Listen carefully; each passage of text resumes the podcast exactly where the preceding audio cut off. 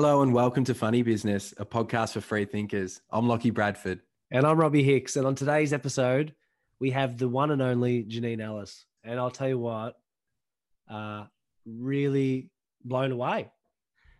Yeah, to be honest, I, I'm blown away too. It was one of them chats. I know we say it a lot, but we are kicking each other under the table pretty much the whole time, going, "Oh my god, what an absolute legend!" Some of the gold that she was dropping throughout the pod, like uh, on balance and and how she's how she's been able to build her career, like the Boost Juice story, something like David what, Bowie on yachts. David Bowie on yachts. What about the name dropping early? Oh, she loved David it. JJ. Bowie. What? Yeah. Oh. that that can't be a real story. Oh, honestly, she's lived an amazing life. I hope one day someone uh, makes a movie about her life because it seems like it would have been would have been really fun. I mean, she's killing it. Like the way I, I just can't get over how well balanced she is and and how honest she was. Honestly, it was fucking awesome. Shout out to all the surf coast down here too. Aireys Inlet, Fairhaven represent. Uh, obviously, Janine's sold up shop and moved up where it's a bit sunnier and warmer. Mm. Uh, but yeah, for a big shout out to us being in Torquay and another Surf Coast resident. Uh, well, ex-resident, but you ex-resident. love it, you? you love the community vibes. You love it.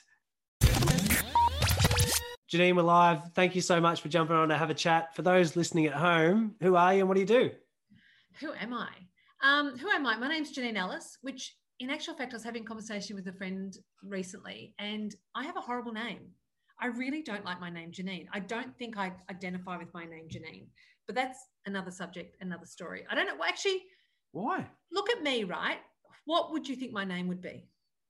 Janine. No, yeah. Like, do I look like a Janine? I reckon. I reckon you do. I don't know. What are you thinking? Like a Megan or something like that? What What would you want? I reckon just a simple J. For seven years, for seven years, uh, when I was traveling twenty, when I was twenty one, I put a backpack on my back and went overseas, and um, I got eventually. Long story, but I got eventually a boat, a job on a boat in the south of France, and end, end up David Bowie ended up buying it. Right, really cool. But um, the um, and yeah, I hung out with Mick Jagger, and yeah, I could drop names. Like I could be such a wanker, right? Just just drop them, I reckon. I could drop, yeah, drop, drop them. them all. Yeah. yeah, you might not, you might be too young to know them all, but anyway, um, I'll go back to the name dropping. Anyway, so um, back on my name, the uh, captain went said, "What's your name?" And my name, back, my maiden name's Jackson. So I said, "My name's Janine Jackson." He goes, "Oh, it's too complicated. You're called JJ." And so for the next seven years while I was traveling, no one ever knew my name other than JJ. And so it was really weird to come back to Australia and people call me Janine again. It's sort of like Janine. It's like a huh. So anyway, so I reckon J. I reckon I, I can sort of identify with J. But back to your question about personal brands, I now have a personal brand. I'm stuck with Janine. Yeah. So anyway. when you were when you were coming up with everything and when it was all coming out, you're like, well, my name, I don't really want that. I want I want JJ. I did uh, correct. And then and now my husband actually goes because I've got Allis, right? Alice seriously, last name Allis. No one can spell it, right? Because it's A L L I S, right? And even my husband goes, oh, I should have taken your name. So his name's Jeff, Jeff Jackson. I mean, that's a cool name. So sounds American. yeah. Jeff Jackson. Like he should be black, right? Shouldn't he? Yeah, Big Jeffy good, Jackson. Uh, really yeah. good at sports. And, yeah, yeah, and he's neither of those, right? um, so actually, it's another story of him about changing his name when he was a kid too. But despite the fact that we have we've now spent probably 10 minutes on the fact that I haven't got past the fact that my name is Janine Allis. So let's start. Janine Allis, um, what, who am I? Um, I'm just me. You know, uh, what have I done? Uh, I've done everything from travel around the world to start a business to um, hopefully, you know, do a bit of TV. Made a stupid decision to go on Survivor, nearly killed myself, and um, now I'm talking to you guys. I love that. I love like, how, how, did you go from working on a boat to starting, like, was starting businesses and being involved in the business world something that you always thought you would do growing up, or did you fall into it? Like, how did it happen? No, mate, I was a, I'm a tech girl, right? So I tell people, you know, your age and below, that I went to a technical school, and they think I'm into IT. But back then, um, tech school was basically learning sheet metal, woodwork, cooking, all practical skills to actually go into the workforce as an apprentice. So I never, my school didn't go to year 12. I didn't know anyone who went to college. I didn't know anyone who owned the business. So 16 years old, I just went into the workforce because that's what everyone did. And um, yeah, so I worked for um, a advertising agency in the 80s and you guys were too young to understand that you just got pissed on fridays and just never went back to work and their sexual harassment was just part of it um, christmas parties was about throwing typewriters something manual that you wouldn't know about out windows and having sex with everybody right so it was just crazy the 80s then um, I tried all sorts of stuff. I worked in a gym as an aerobic instructor. I tried modeling, was really shit at that. Um, then uh, and then I just wanted to travel. So I put a backpack on my back at 21 years old and went to um, to San Francisco. Worked as a camp counselor, and um, literally they're all lesbians, right? And I'm from the birds, right? I didn't know anything, right? Yeah, it's crazy. So here I am surrounded by lesbians who could um, do do um, hand hand signals, yeah, like um, for deaf deaf people, right? and which I end up learning. And so they actually caught them out on what they were talking about, which was very, very cool. And then um, I went and sold timeshare at Portugal and in um, and literally stood on the street and sold people timeshare, right? It was, and then I went to a place called Tenerife, and that was crazy. That was a place where um, I was offered money to take cars were full of drugs and and cash across borders. I had a guy in the back of the That's car. a good job. yeah. I know it's a very No. sustainable career, but it's I- might Oh, be a couple of an odd job. I said no. I did say no. I had um, guys in the back of the car trying to find a hideout because they had a contract out in their lives. It was Tenerife, Spain was crazy. It was just crazy for a young person. Like I had a guy turn up and um, really dodgy police, right? He'd, he'd turn up in our apartment. You couldn't say no because it's a copper. Um, he would roll joints, and you know this is a place where you know you get locked up for a long time if you get caught with drugs. And um, he, we'd say, look, I'm really uncomfortable with this. And he said, well, bad luck. If someone wakes in, well, just comes in, I'll just say it's yours. It was just crazy. And then, so I, we actually, in the end, we escaped um, the middle of the night on a catamaran because it just got really hairy. So my girlfriend was dodgy as, and she, um, she um, got the she had a deal with the cops where because basically you weren't allowed to do selling timeshare on the street. So there was a scam where you would sell timeshare on the streets the copper would turn up he'd write your receipt and you would um, then claim that back from your, from your office right? It was just this big scam. Everyone got money. Anyway this girlfriend of mine bought a packet of the receipts from the coppers to then fill it all out and then got the um, got the money from the business we were working for but then she spent all the money on drugs and so she never gave it to the copper right? And she was living with me and these coppers are scary like yeah these are just a couple of stories of this place. And um, in the end so that was why we sort of went i'm out of here you know? So we just literally got on the next catamaran and went to went to um, Tenerife, uh, went to uh, the algarve in portugal. But the final story on this was um, there's a whole lot of lads that um, as we're probably taking this whole podcast up with my my travel stories I love But- it. the um, there was a whole lot of lads. They were all English guys, yeah. So they're used to running away from the soccer crowds and fights and stuff. And so they went to their annual, you know, they get a bus up into the mountains of the um, in Tenerife, and they got into a fight because they just did right back then. And any, anyway, they um, the the bar guy had enough, and he said, right, that's it, You- you're out of here. Blah blah. There was a big fight. They did all this damage, and so what they did was they rang up all the taxis and said, um, anyone who is going to Playa de las Americas, which is where we were, to take them directly to jail, right? So there was probably 40 of them. And you know, probably half of them were smart enough to jump fences and get away and, and knew the knew that what was going to happen. The rest of them got put straight to jail. And they were, I when I left, um, they had been in jail for three months with um, no trial. The judge was ne- never available.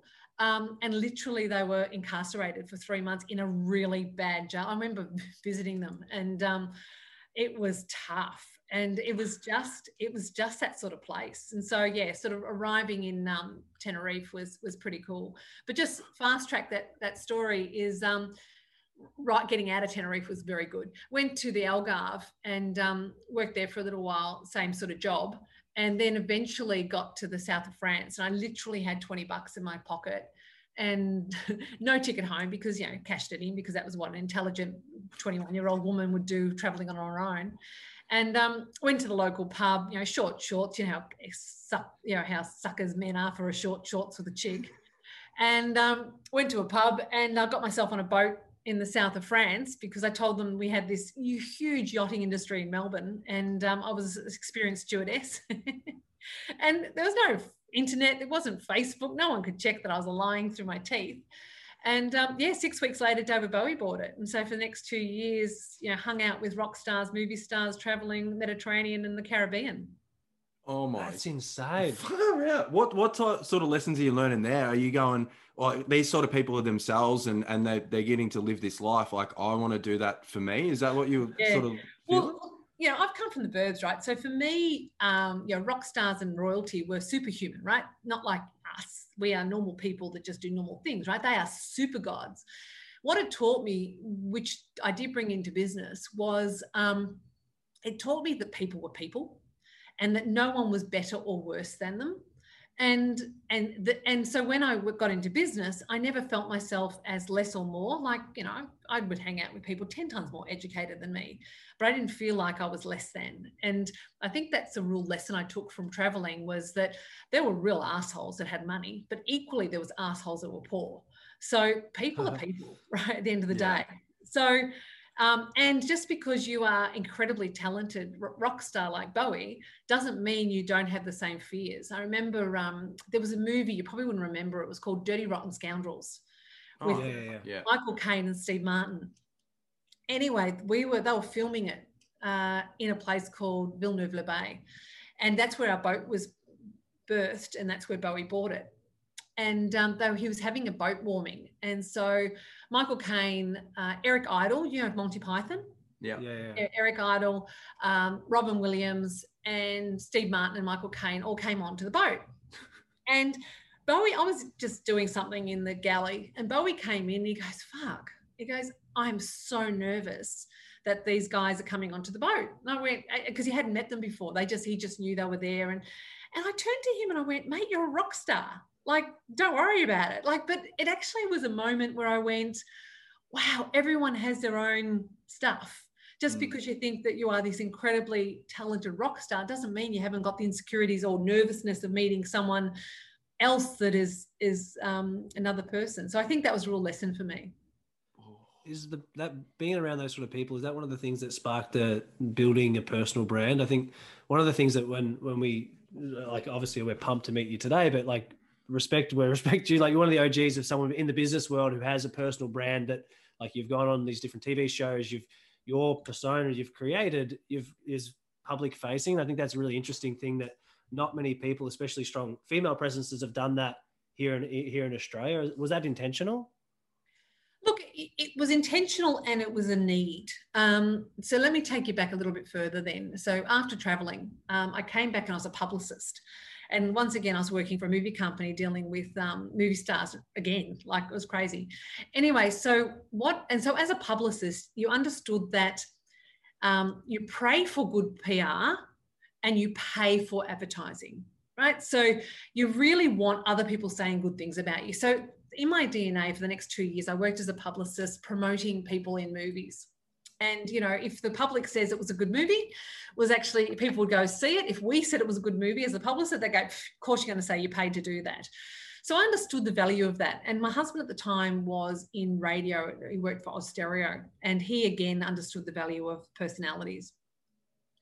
So when we started Boost Juice Bars, we actually went, what tools have we got in our back pocket? And we went, okay, we're healthy, we're fruit and vegetables, but what have we got that no one else has got? And that's what you've always got to think about when you're growing a brand. What do guys have you guys got?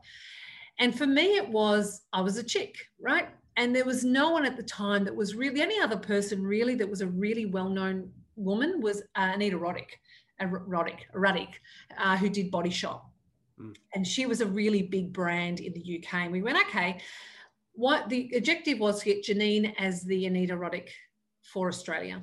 And so with that, um, I was the very much the boost voice of Boost. And look, you got to remember, we had no money to promote, right? None. So if we could get free PR, then that was awesome. So in actual fact, with marketing, you go, who is your target market? It is, you know, whoever your business's target market. And how do I get as many of my target market to know we exist? So that's as pretty simple as it gets. So for me, it was um, it was going, okay, I want the voice of Boost to be out there to say who we are, what we stand for, and you know why you should come and, and buy these great tasting smoothies. And so I did every single interview I could possibly do. I understood how media worked because of being a publicist, and I just got myself out there. And um, so it was basically the fact that you know it wasn't. I didn't really back then go was my personal brand. I just went, how do I get enough people to hear about Boost Juice Bars and keep keep that into their mind, you know. But equally, you know, I, I every time I would I don't drink drive. It's not the 80s anymore. Um, but the um, but if I ever have a couple of glasses and I'm not sure, I always think of this headline, "Juice Lady on the Juice," and so. So I just go, so again, back if you've got a brand, mate, you've got to look after it. You know, you can't go out. You know, I'm really careful what I say on me in social media. I, um, you know, I stand for up for what I really believe, but you know, it, I also am tempered to protect the brand that I have. But at the end of the day, you can't um, you have to be who you are you can't every at some point particularly the amount of tv i've done you're going to find out if i'm unauthentic or am thought authentic or whatever. So for me, as I've got older, I'm just me, like me or lump me, you know. So um, and I will piss some people off and I'll inspire other people. But um, yeah, it, it is who you are. So I think the key message out of that, if people are looking at to develop their personal brand, is be authentic. You know, you can't fake it. You know, so if you go, I think I will tell everyone that we look after the environment because I'll get more sales then they'll know. But if you go, I'm creating a business that truly looks after the environment and you truly believe that, then it will be authentic and people will believe it. And that's about getting the most amount of eyes in the most authentic way. So people, you can go to the drawing board and go, well, we can shock people and do some things that might get eyes, but it won't be the best for the brand or how you want it to be represented. Yeah. Yeah, no, correct, correct. So, um, look, people say all publicity is good publicity. I, I disagree. um, so, you know, so really it's like be who you are, but know that if who you are is in conflict with your brand, check whether you should be the brand ambassador. Oh, I like that. Oh. Perfect. I got this. My my mum sent this question. Oh, she's, as soon as she found out we were chatting with you, she just she sent us some messages, didn't yeah, she? She's, she loves. She listens to all episodes. She, it's just a good thing and a bad thing. It's just like she peppers you with questions. Like good feedback, Luke. Good yeah, feedback, good, Luke. She's a she's an edu- she's a teacher by trade, so she helps us. And she's you need to fix your vocabulary and ask better questions. Thanks, mum. Yeah, but this question comes from, from Kathy Hicks. I'll, I'll roll it out. If you're what bits of your life would make your highlight reel?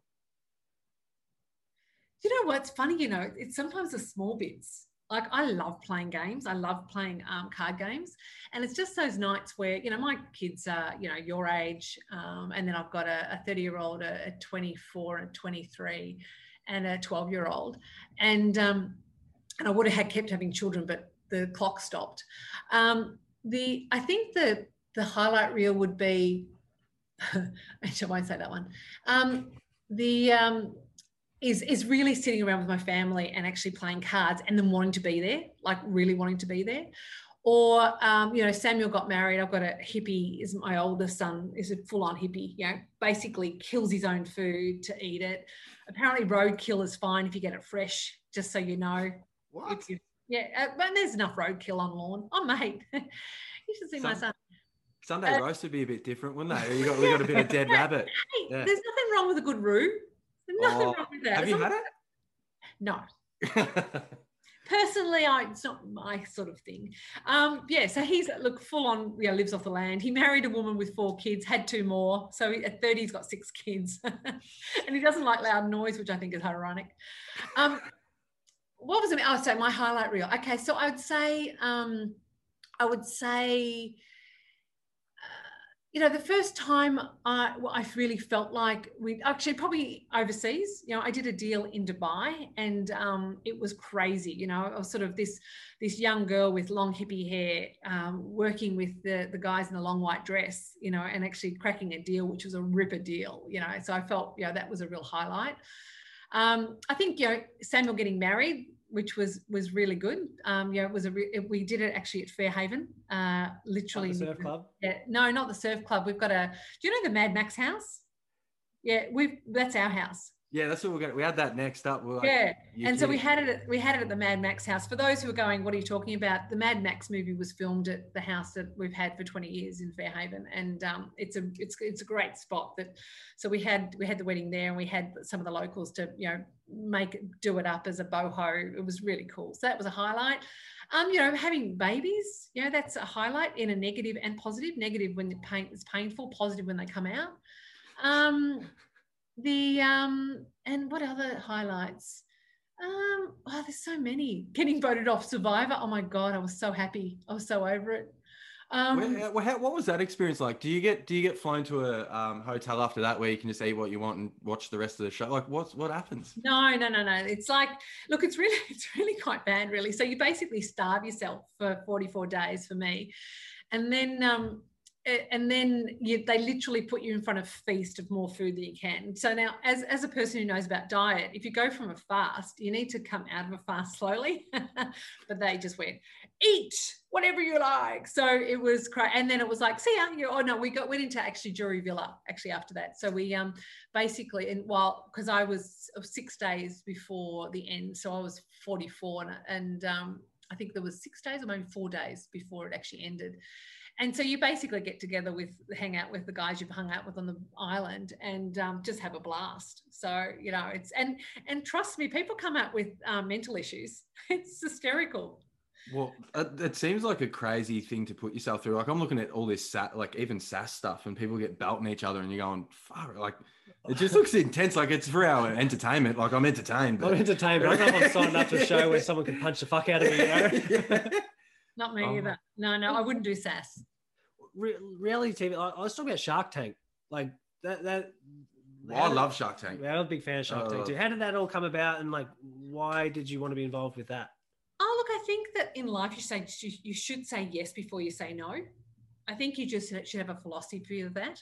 People say no, and then they find to keep in that safe zone that oh nothing changes, so I can don't don't have to fail because I said no, or I don't need to have this experience because I've said no. And you know what happens if you know this goes wrong and that goes wrong? I'm the reverse. I go, I'll say yes, and then until I say no, until I, I have a real reason to say no. So look, so Shark Tank was great fun. I mean, how would you, you know, for someone who loves business, to have people stand in front of me and teach me about all these different industries and all these different products, it was so cool. I got to hang out with, you know, four of my mates. It was, it was brilliant. And people fussed over me and gave me coffee. It was so cool. Getting like the royal treatment. Yeah, just Yeah. now. Thank Unlike you. Was there any? Was there Survivor. any Whether they freaking starved you. what were some of like were there any absolute shockers or any like you don't have to name names but like is there any things that came to you at shark tank that didn't make the cut on the show and you're like how did you even get in the room yeah, there was one, right? So anyway, this guy, so we're sitting there, and this guy comes in, and there's all these um, statues, like face statues, like on on sticks, like statues of people's faces. And um, we thought, okay, this is really interesting. Anyway, he come in, he goes like, my concept is um, death masks, and I, we went, oh, what's interesting? So he said, basically, when your loved one dies, we put a mask on their face, and then we put a stick in it, and you put it on your mantelpiece. Right? they all just got the checkbook out and just said, "Hell yeah, let's let's do that." and um, we thought that we actually thought that then we looked at these faces and they were young faces old faces and i just went oh my god all these people are dead. I mean that was it was really confronting. And then you know naomi was crying and we were speechless. And in the end we found out those people were just you know their friends and family and they were all alive. But but it was sort of like we kind of went uh not for me thank you. Apparently it's a thing in some cultures that when you you know your oh your little old grandma dies you can have her on your mantelpiece Oh, that's I've said great. uh, I reckon you, if I die you can stuff me. Oh, I You know, reckon they're keep- keep, the podcast on the going. I'll just sit here like this. Perfect. You can do what's that what was that movie that old movie? That was funny. Um where the guy died and they just had, they kept him hanging oh, around. Weekend at Bernie's? Is it weekend at Bernie's? That one weekends at bernie's. Yeah you that's a do funny that. show. my, my actual husband said that he wants some when he, when he dies because clearly he'll die first apparently he wants to be in the coffin when people turn up and he wants a string and so he does this and waves to people. So someone actually pulls it.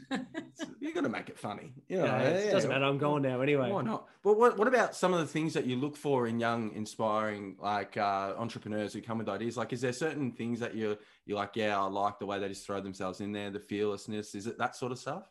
yeah, it's pretty clear actually. There's two types of people in the world, and we can, and actually, all of us can fall into both categories, right? They are the verbs and the people who choose to soar. And I ask questions that find out which of they are. So, verb is a person who is a victim, right? You know, poor me, I never got the right ideas. It was everyone else's fault. Um, they're entitled. I've been in this business for 10 years. I just, I deserve this. You know, I'm entitled to all this. They need to be rescued. I, they, they never even stop to think of a solution. They just try and go to people to help and they blame everyone. Like it's not my fault that this has happened. Not my, and you hear it. Like you might even hear it in yourself sometimes when you sort of rock up and go, I'm entitled for a good wave because I've got my wetsuit on. I'm up here, right? Mm. so Oh, That does, does sound like you, actually. Yeah. verb, right? and then the other the other type of people are the people who choose to soar.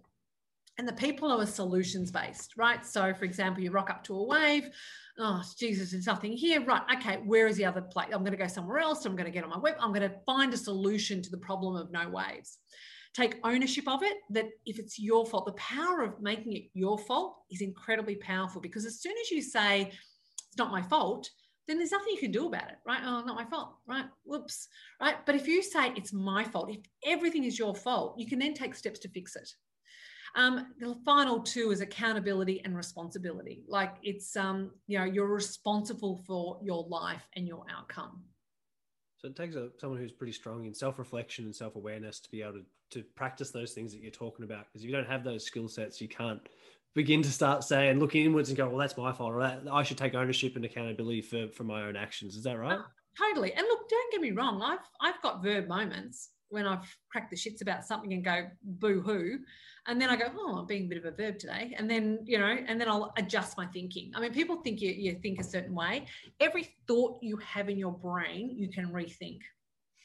So- Oh. So in saying that, what's been the, the favorite thing that's come through Shark Tank then? If that was the, the death masks is one that shocked everyone, put everyone to tears, what's been the favorite thing that's come through Shark Tank for you? You know, uh, in the lots, the one I got, the the the ones I've got, not a lot of them kind of really did that well. Um, damn it, they're okay. Uh, probably the one I like the most is Scrubba wash bags. So basically, do you guys um, camp or surf when you go surfing or find waves? Or I'm Is that the assuming that you put them in there and you do your washing in the bag. I think I watched that one. Yeah, yeah, really good. So that one's that one's probably been a really good one. The guy's great. Ash is amazing, and um, so that's probably my one of my favorite ones. Ooh, Unreal. unreal. So, or, or take us back to start a boost. I'd love to hear the story of like where did the idea and concept come from to do like we love. Yeah, Boost. what was the OG smoothie? Like, what was the one where you're like, this is this is gonna be gold? The strawberry uh, squeeze, that's off its head.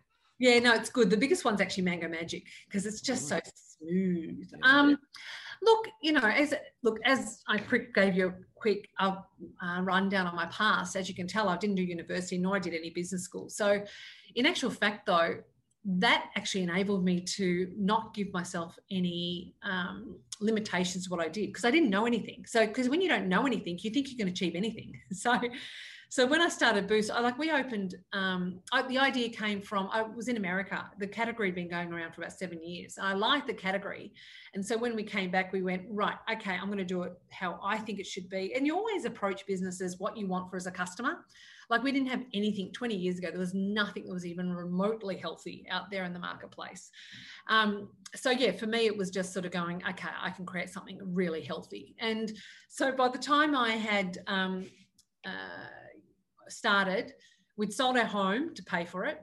Um, about three years in, we needed some cash, so we just sold the home, which uh, you know that was sort of with the support of my husband. But I had at that stage, I had three kids at home, um, and then we rented, um, and so we were all in. Right, there was it was it had to it had to work, and then. Um, and then we just yeah so between zero and four years we had 100 stores Crazy. Yeah, because Yeah. you went franchise, like the franchise sort of part. Have you done that before?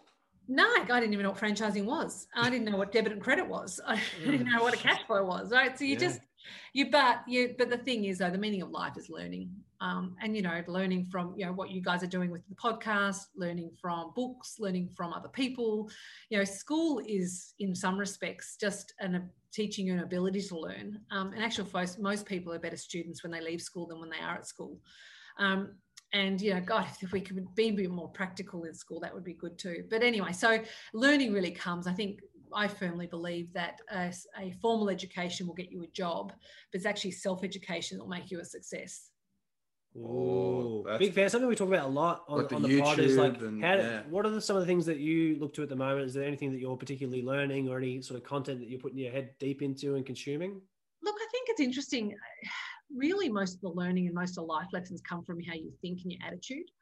Um, the new earth um, I think it's Eckhart Tolle. I just read that recently, which I really liked it because it talked about you know how you can talk yourself into or out of things, and I think that was a really good book.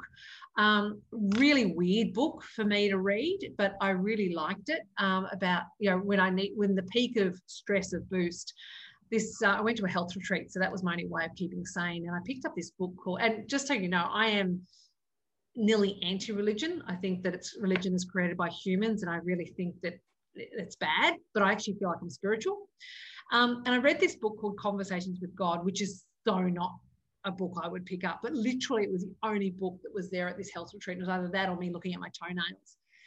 And so I um, and this book was um, it actually it actually whether it's freaking talking to God, I have no idea, right? But the um the book itself and the premise of the book, of the book was awesome. It was really, I found myself nodding, agreeing, and really it's about what you say to yourself. It dictates who you are. So, for example, well, I'll just give you one line. And um, you know how you say, I want, right? I want a good surf. I want this podcast to be successful. I want my girlfriend to be hot. I want whatever you want, right? And you, I'm sure your girlfriends are hot, right? I'm positive, right? Um, but if you change the word from want to I am, as if it's happened, you've already been grateful for the outcome. It's really different because what I think the universe gives you is the feeling if you want something, it'll give you that, the feeling of wanting, right? And the more you want it, the more they'll give you that feeling of wanting. But if you then turn around and say, I am, then um, it actually does change how you think. So, you, so for example, I might go, gee, I really want to be a yogi. I want to get on the mat every day and I want to do it, right? So instead, I say, I am a yogi. I get on the mat every day. I swim every morning. Like instead of going, I want to swim, like I want to, you know, it's good if I could one day, you know, like. So I think of that really that that being grateful before it happens and being the I want, not I, not I, um, it's being the I am, not I want. It's just a subtle change, but give it a go. So it feels like you're like living, you're actioning your stuff, so you feel better about what you're doing in the morning. Like if I am that, I, I'm that is me. That's that's what I'm doing. Like it just correct. sort of, yeah. Yeah, correct. And, and every thought you have, you can change. So if you go, fuck, I'm in a shit mood, right? Oh, I'm freaking. Oh, you can you can actually have a day like that. Or you can go, you have the thought, oh, I'm in a shit mood. Actually, no, I'm not. What am I grateful for today? Oh my God, I'm going to jump in the ocean. Oh my God, I live in Torquay. I mean, oh yeah. oh my God, I have a hot girlfriend. Like you can kind of go, you can actually change any thought process you possibly can. And people go, oh, it's not that easy. It's actually that easy. Yeah, you can create your day. Like sometimes I'll, I'll like you pick us up in the morning and I'll be like, if I barrage him with all the stuff that's like stressing me, it's going to make this day the worst day ever. So yeah. maybe I need to hold back and just like, that's not the, let's have a good day today. You know, like it's a little thing. It's about self awareness though, isn't it? It's about yeah. recognizing like, oh, I shouldn't do that. Yeah. Or Rob can turn to you and go, are you being a verb today? Yeah, true. Well, there you go. Oh, we, we both have we both have our turns of being grumpy. yeah, I think that's a real thing. But I want to talk about some of like marketing tactics. I still remember like name day you get you get a boost. Oh like, yeah. like things like that like where do those sort of ideas come from? Like are they like i don't they, you pick them up from somewhere? Are they off the straight out yeah. of the brain? Look my um my husband's he as i said he worked in radio for 22 years and you know radio is basically selling something that people can get for free. Like it's hard. And um so he's he's definitely an incredible marketing guy. And he basically said what has everyone got? Right? And we went okay what have they got? They got a birth date okay, they've also got a name. So we went, okay, everyone's got a name, right? And so what we wanted to do is make something really noisy. So we said, okay, we'll create a game called What's Your Name Game. And so what it was was it wasn't actually that. So we'd say, okay, there's two people each day, um, Rob and Susie. Um, and so we'd go out. And so it wasn't the fact that we gave away 20 smoothies to all the Rob or Roberts in the world. What it was was it was actually everyone texting or emailing or SMSing or whatever communication, Rob to say, mate, get into Boost, get into Boost, or forwarding it to friends or and as you know in social media it's all about sharing forwarding talking about. And so we then got this real dialogue happening with our customers telling all their Rob friends, or um, by the way, Susie, it's, it's, you tomorrow calling Susie, or wonder if it's Susie or Suzanne. I wonder if we can, you know, scam it somehow, right? So it so in actual fact, it became a very noisy promotion. That's what we're looking for is noisy promotion. The outcome of, you know, the sales was what it was, but it was actually getting us on the on the mat with noisy. We gave away a store because no one had before.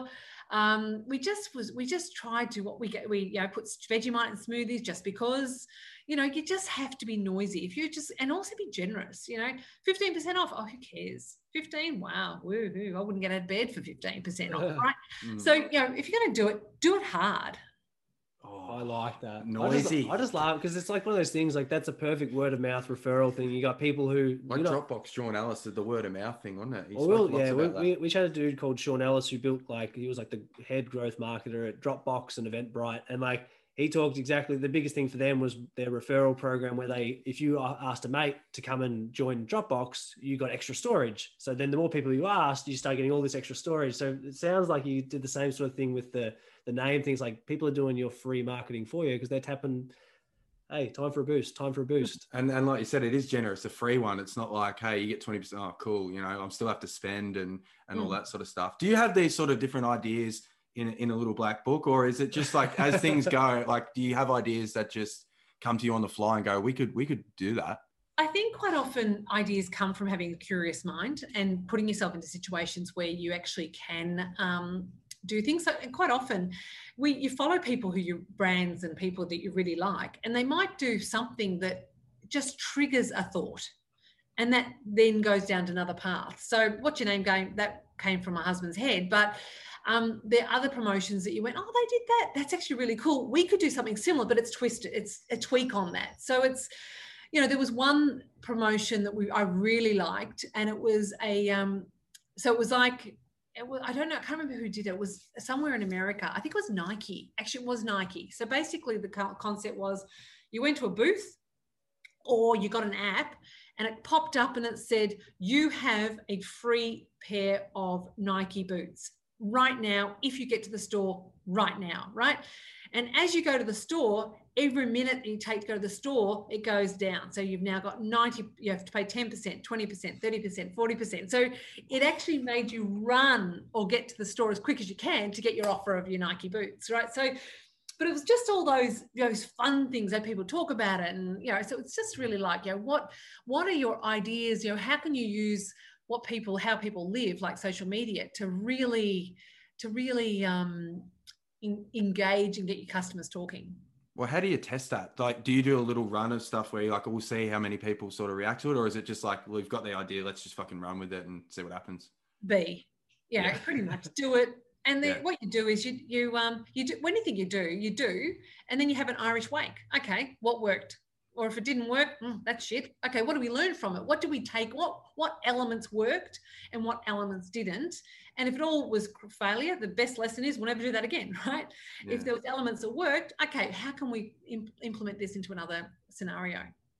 What have been some of the like the challenges or speed humps that have stood out along the way of whether it's building boost or doing some other things that you're doing? Like, what have been some of the things that you've been like, fuck, I have to rebound and, and change how I do things, or I've got to really tackle this in a new way?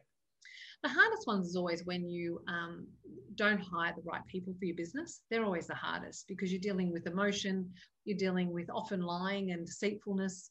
Often people, um, or people want to do the right job, but they don't want to tell you that they're out of their depth. And so you don't find out that they're any good until a lot later and then there's a disaster.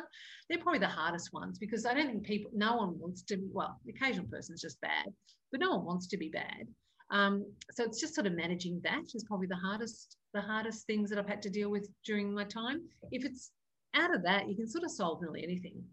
Well, like what about when you're onboarding new people? Like when you're looking for and identifying people in there, is it is it the similar vibe to how you guys are, or is it like technical tests, or is it a mix of everything to make sure you get the right person? Well, first and foremost, you know, if I hear if I hear anything in the interview that makes them that I think they're a verb, get see right? I don't want to hear that their last job, their boss was an asshole. I don't want to hear that their last job, they should have got a promotion and they didn't. I didn't want to hear that they would have got extra sales if it wasn't for the weather. You know, I don't want to hear that. As soon as I hear that, I go, thank you, right? See yeah. ya, right? Um, what was the question? I lost the question. Well, it was just more around like, what do you look for? Like, it, like, oh, yeah. Okay, so that. Um, the other thing I look for is um, different types. Like, so do you play AFL? Yeah. Well, yeah, yeah. Right. Okay. So yeah. you can't. You, you, know. Do you know Ned Reeves? Yeah. Yeah. Okay. So Ned Reeve is playing for Hawthorn. He's a he's a local guy down. He's a giant. And he's over seven foot, right? His brother's a shorty. I think he's six foot ten or eleven, right? And you know Justin, who we spoke about before before we started, is the six foot seven. So he's ginormous, right? Um, he is going to be a great ruck. But if you had a whole team of six, seven foot people, it'd be a crap AFL team, right? So you mm. actually have to have the fast wings, you have to have the tall rucks, you have to have the great defenders, you've got to have the straight kicker attackers. You need to have all of those elements to win. Same with business, right? You have to have the analytical that is, you know, crazy boring, doesn't understand these creatives at the side. You need the IT guy who is an absolute introvert and hates people, right? Just wants to be in the IT world. You need um, the creatives that are really noisy, but oh my God, they are on the edge of either getting fired or promoted any day because they're crazy.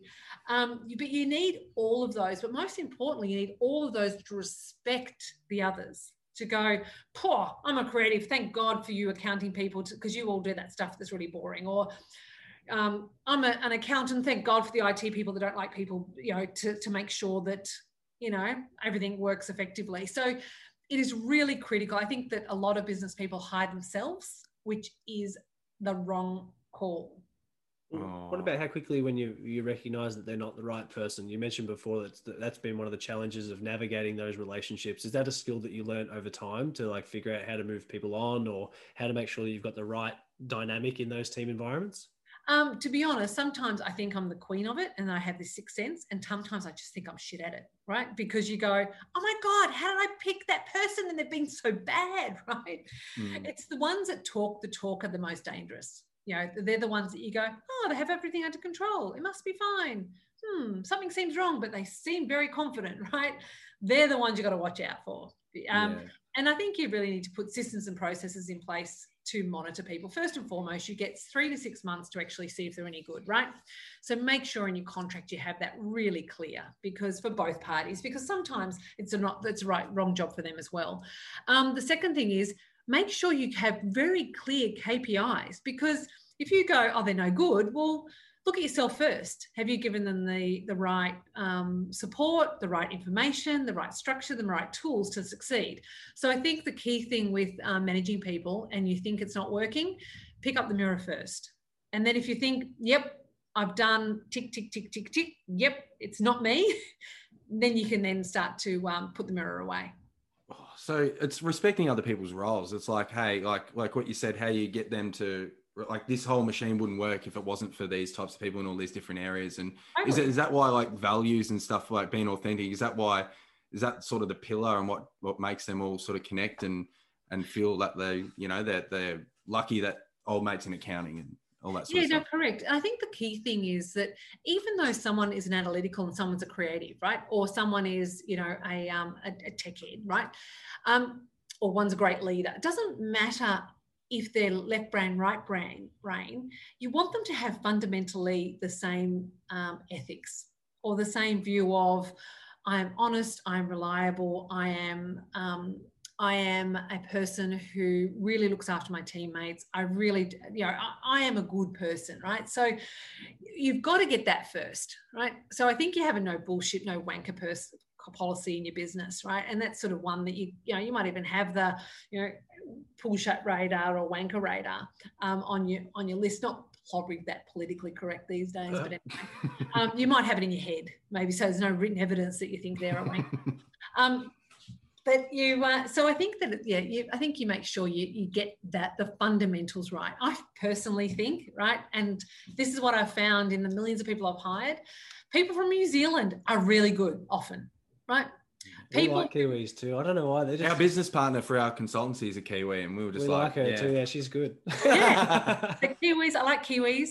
I like people from the country um, because I find that they, or regional, right? So Torquay's probably a good, good say, because I think they just, they're less entitled.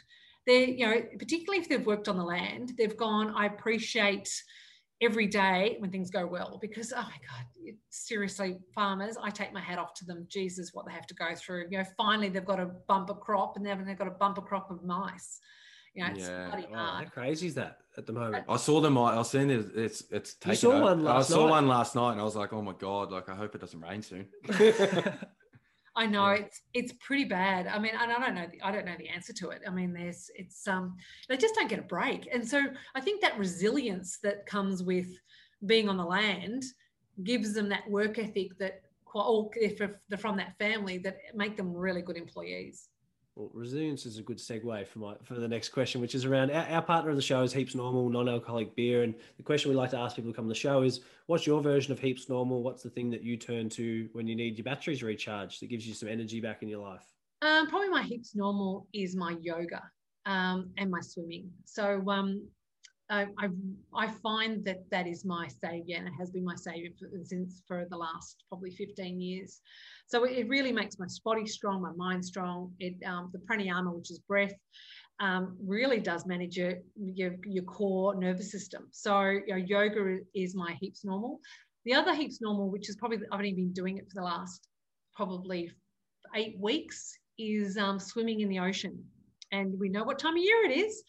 And um, so I, um, mind you, just, just saying, having come from where you've been and knowing how cold the water is, now I'm living in New South Wales, it's a little bit more manageable. Like my face. I'm sure the doesn't- wetsuits might not even be out. You know, like I know, seriously, I've got- like they get in the water, I go, oh, it's a bit chilly. You go, mate, this isn't chilly. Like when I when I go in the water in winter in uh, Fairhaven, I feel like my head and face is going to fall off because that's the only thing Oh. exposed. Exposed. 'cause I've got my gloves and my foot and your hat, and you've got this little face, and it's like so cold. anyway, despite that, so um, so every morning I swim, and my morning goes like this. I goes, um, oh, it's a bit chilly. Oh, the wind's up a bit. I maybe will not do it today. And then I'll walk down to the pool. It's an outdoor um, in New South Wales. I've got all these outdoor pools. And then I, literally, as I'm standing there going, oh, the sun's out, there's no wind. Oh, okay, I'll, I'll think about it. And as I'm getting the wetsuit, I'm still going, oh, really? Do I really want to get into it? And then I put my toes in. I go, oh my God, that's so cold. And then I change how I think, as I said before. And I go, actually, it's not too bad, even though I know in my head it's freaking freezing. And then I and I swim. And then I um, use a um, I, I then try and get really good podcasts that inspire me. And, and at the moment, I'm going down a bit of a spiritual path. So I go down the like New Earth with Eckhart Tolle or, um, you know, anything that sort of wants to inspire that inner inner ego in me. And I then swim, you know, 20 lengths of a 50 meter pool and um, come out and complain I'm too cold. Oh my god. Well, well, tell us about like you've been doing meditation and stuff for like 15 years. Like, did it come to a point where you're like, fuck, I need to really de-stress here. I need to find because you would have been in in the thick of things, wouldn't you? You would have been like firing on all cylinders, yeah. I am shit at meditation, absolutely crap at it. I sit there and I just go, oh, for God's sake, this is over yet, right? So I'm not a very good meditator, but I'm, but I go back to yoga and yoga is my meditation because I can actually move as well as I'm meditating. So I yeah. probably work that, which is better. Um, so yeah, it's sort of the moving meditation that I go to more than meditation. And I can't remember the question again. It was just like when when you like you said you started yoga and stuff 15 years ago. Like when like when did you realize that you needed to sort of recharge and like Right. not be all in? You know. All right. So I was um, I was 32 when I started Boost Juice Bars, uh, so a little bit older than you guys now. And um, I had three little kids. I had a kid, a little one on the breast, like he was seven or six months old. I had a little two-year-old running around, a little boy at school, so three boys. And um, and I was starting Boost Juice Bars. I think Riley was I was probably was probably six weeks in before I started this sort of the juice bar journey. Um, and um, and so I from 32 to 40, it was a blur, right? I had seriously, my hair touched my bum because I never went to the hairdressers, and it was just this curly, crazy woman that should be naked running in the bush, right? I um, and I was just on this massive business learning curve, and every single day, you know, I hated paying legal fees, so I'd spend my time if I was with a lawyer, I would make sure I ask every single question on the contract. So next time I had a lawyer, I could spend less time because I knew more. So I was constantly like, you know, good luck any lawyer that knows more about trademarks than me, right? Um, and litigation. I mean, you, and so in that those crazy you know, eight to nine years was um, just a little rebirth. I mean, I remember one time I was sitting there going, when was the last time I actually stopped to eat? And I actually worked it out, it was four days.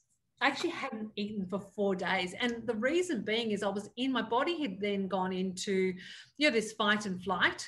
I was in that zone all the time. So, and so I played netball and I look back at photos when I was probably 40 and I probably look 10 years older than I do now, purely because I was just rah, you yeah. know. But in fairness, that's what I had to do to get the business where it was. You know, if you wanted to be the best, you have to sacrifice everything. I didn't see friends. Um, I was probably a really crap wife. I was an average mother, as my son told me. Um, apparently, I wasn't present. Who knew? and then um, he loves me now. And then, um, and then when I hit 39, 40, I had an epiphany that I wanted another baby.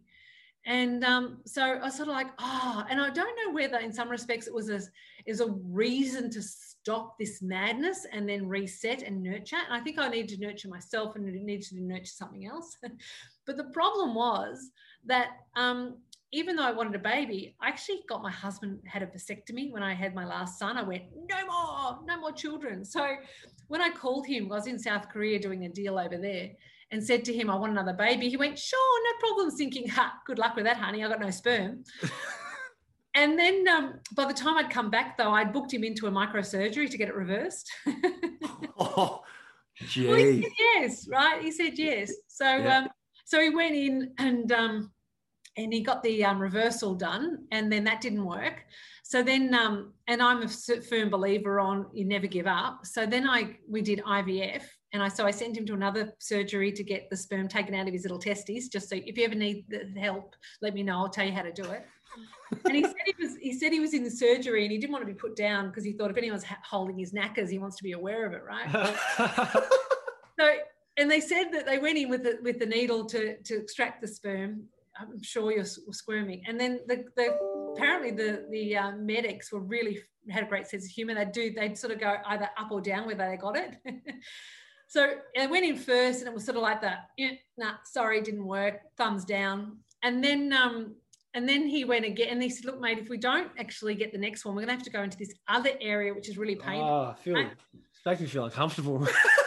anyway, so they um, so then the last when they went in, they sort of got the thumb and they sort of hovered, hovered up and down, then went up. And so they got the so they got the little teddies out.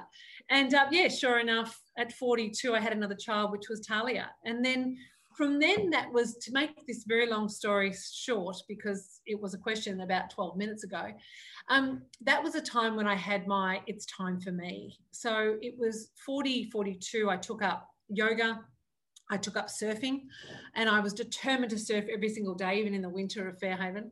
Um, so and i took up tennis uh, and i took up horse riding and i started to try and find a more spiritual me and so yeah and so really for the last um, so many years uh, that has been my journey. But it's hard to like looking back it's all like in hindsight but like back at the start of boosting that you couldn't have that. You probably didn't have the time to do all that. Like you probably could have set the time but like the trade-off's real isn't it? To, to be the best and to be huge you have to sink yourself right into it don't you yeah. Look anyone with little kids know that it's not about you for a long time right and so I had not only did I had a little baby called Boost Juice, I also had three little kids as well. So there was no time for me. There was no time to go, oh, let's go and do something for me. you know? Yeah. But right now, right now, seriously, I have a toner body. I am fitter and I'm healthier than I ever been. I probably feel better now than I did when I was in my 30s. That's unreal. That's we're, so we're, we're, halfway through 2021 now, which is pretty weird and scary to think that half half the year's already gone. But what's on for the rest of the year for you?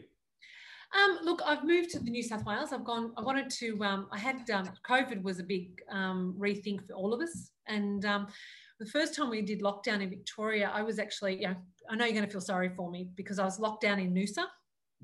Ooh. Yeah, I know. I know it was hard for me. You know. Yeah, yeah, yeah. Um, and um, so, but really, we went there for a weekend, and then the world collapsed, and we would end up being there for four months. But those that four months showed me a life that you can have that is different to what I had in Melbourne.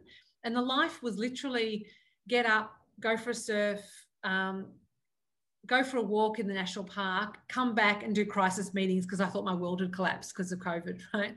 And so, in actual fact, I went. You can manage stress if you actually have that other, which is nature and water. And I'm one of these people, probably similar to you guys, that I'm not happy unless I've got a bit of sand sort of between my toes. Mm. And um, so we went right. Okay, that's what we want. You know, we don't want to live in Melbourne anymore because it's we can't. It's it was too far. An hour and a half to Fairhaven was just too far, and also weather played a big part. And also Daniel Andrews kind of gave me that little push I needed. Um, no, not being political, but anyway. oh, um, that's the truth. Yeah.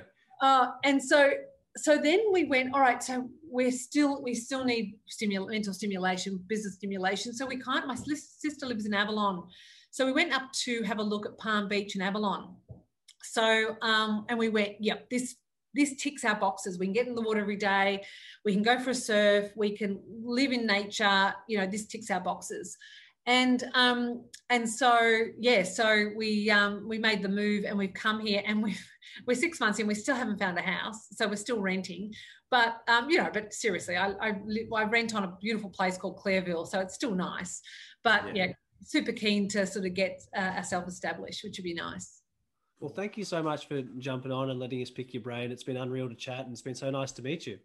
no my pleasure guys and uh, so what are you off to the Aireys Inlet pub it's my favorite place Oh, we, well, we haven't been there in a while actually. We went there for New Year's yeah, a couple of years ago, but yeah, I, I do like the pub there. It's been a bit, yeah. There was actually a few cars there the other week, but um, I think that once this next restrictions lockdown on uh, open, what Thursday today, Yeah, tonight, today, tonight, or something. whatever yeah. it is, when we're recording this. Hopefully, I'm telling you, last weekend there were so many people flooded down here. Considering we're not meant to be in, anyone's meant to be anywhere. there was parks were cars. full. Woolies yeah. was full. Yeah, Woolies was full. Uh, you know, what's going on so there? the 25 kilometers might have been 125 Yeah. something Oh, like that. Yeah, Pretty loosey goosey. but we feel pretty lucky, like you were saying, like just having that water, like because we're busy pumping out work, but having that escape to just being able to just duck there. I, like if you, I, I was thinking, if I didn't have that, it'd be so hard. You just feel trapped, wouldn't you? Yeah. Well, there's something about, I don't know where it's the ions or the minerals or whatever, there's something about being in the ocean that just gives you that energy boost to be able to sort of just get on with the day. Like if you're in a bad mood, just jump in the water.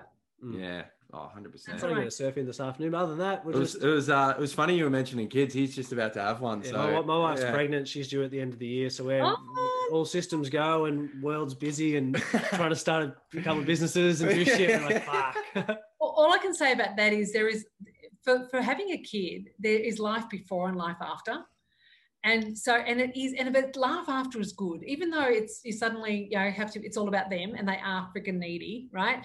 Um, it is like it is just the best. So congratulations! It's such a cool journey. The next stage. Yeah, Oh, we're- we're excited. My wife, my wife's stoked. We're just everyone have, in the you family's got a happy. free babysitter. Free baby. So I don't know if I'd trust you with the baby, but you so, know, whatever. Please, mate. I think Maybe- the final advice I give you on babies is um, let them live in your world, not you in yours. So, for example, if you sort of go, oh, we can't go camping because of the baby, go camping. You know, if you want to go jogging, go jog. Like, don't stop your life. Mm. I like Oh, that. Advice. Everyone's been giving me like everyone's trying to shoot the fear of God through me. And like, it's all good. I'll be right. You'll fine. It's not that hard. I mean, how Hey, hard go- can it be? hey, Al Bradford, what do you reckon? Oh, JJ Allis, she was on fire, wasn't she? Hey, do not. I, I didn't, have you ever thought what name would you have? Do you think you look like a Lachlan? No, I always wanted something. My parents were going to call me Lane, which I thought was way cooler. And I was like, fuck, I wish they called me Lane because Lachlan's a bit common and boring a little bit. That's too long. You know? Change your name, I reckon. You reckon? What about an adult name change? It's a bit weird, isn't it? What, what would you go with? I don't mind my name. Yeah, you don't look like a Rob. I reckon you look like a uh, Tom, something like that. Like Oh, Tom. have a listener. Tommy, like the Rugrats Tommy. You remind me of him. Anyway, if you are listening, you like our episode, like this episode, we drop guest pods uh, every Monday, Thursday. Snacks pods coming at you hot Tuesday, Wednesday, Friday, and deep dive segment we put in every fortnight comes out on Friday afternoons. So love you and leave you.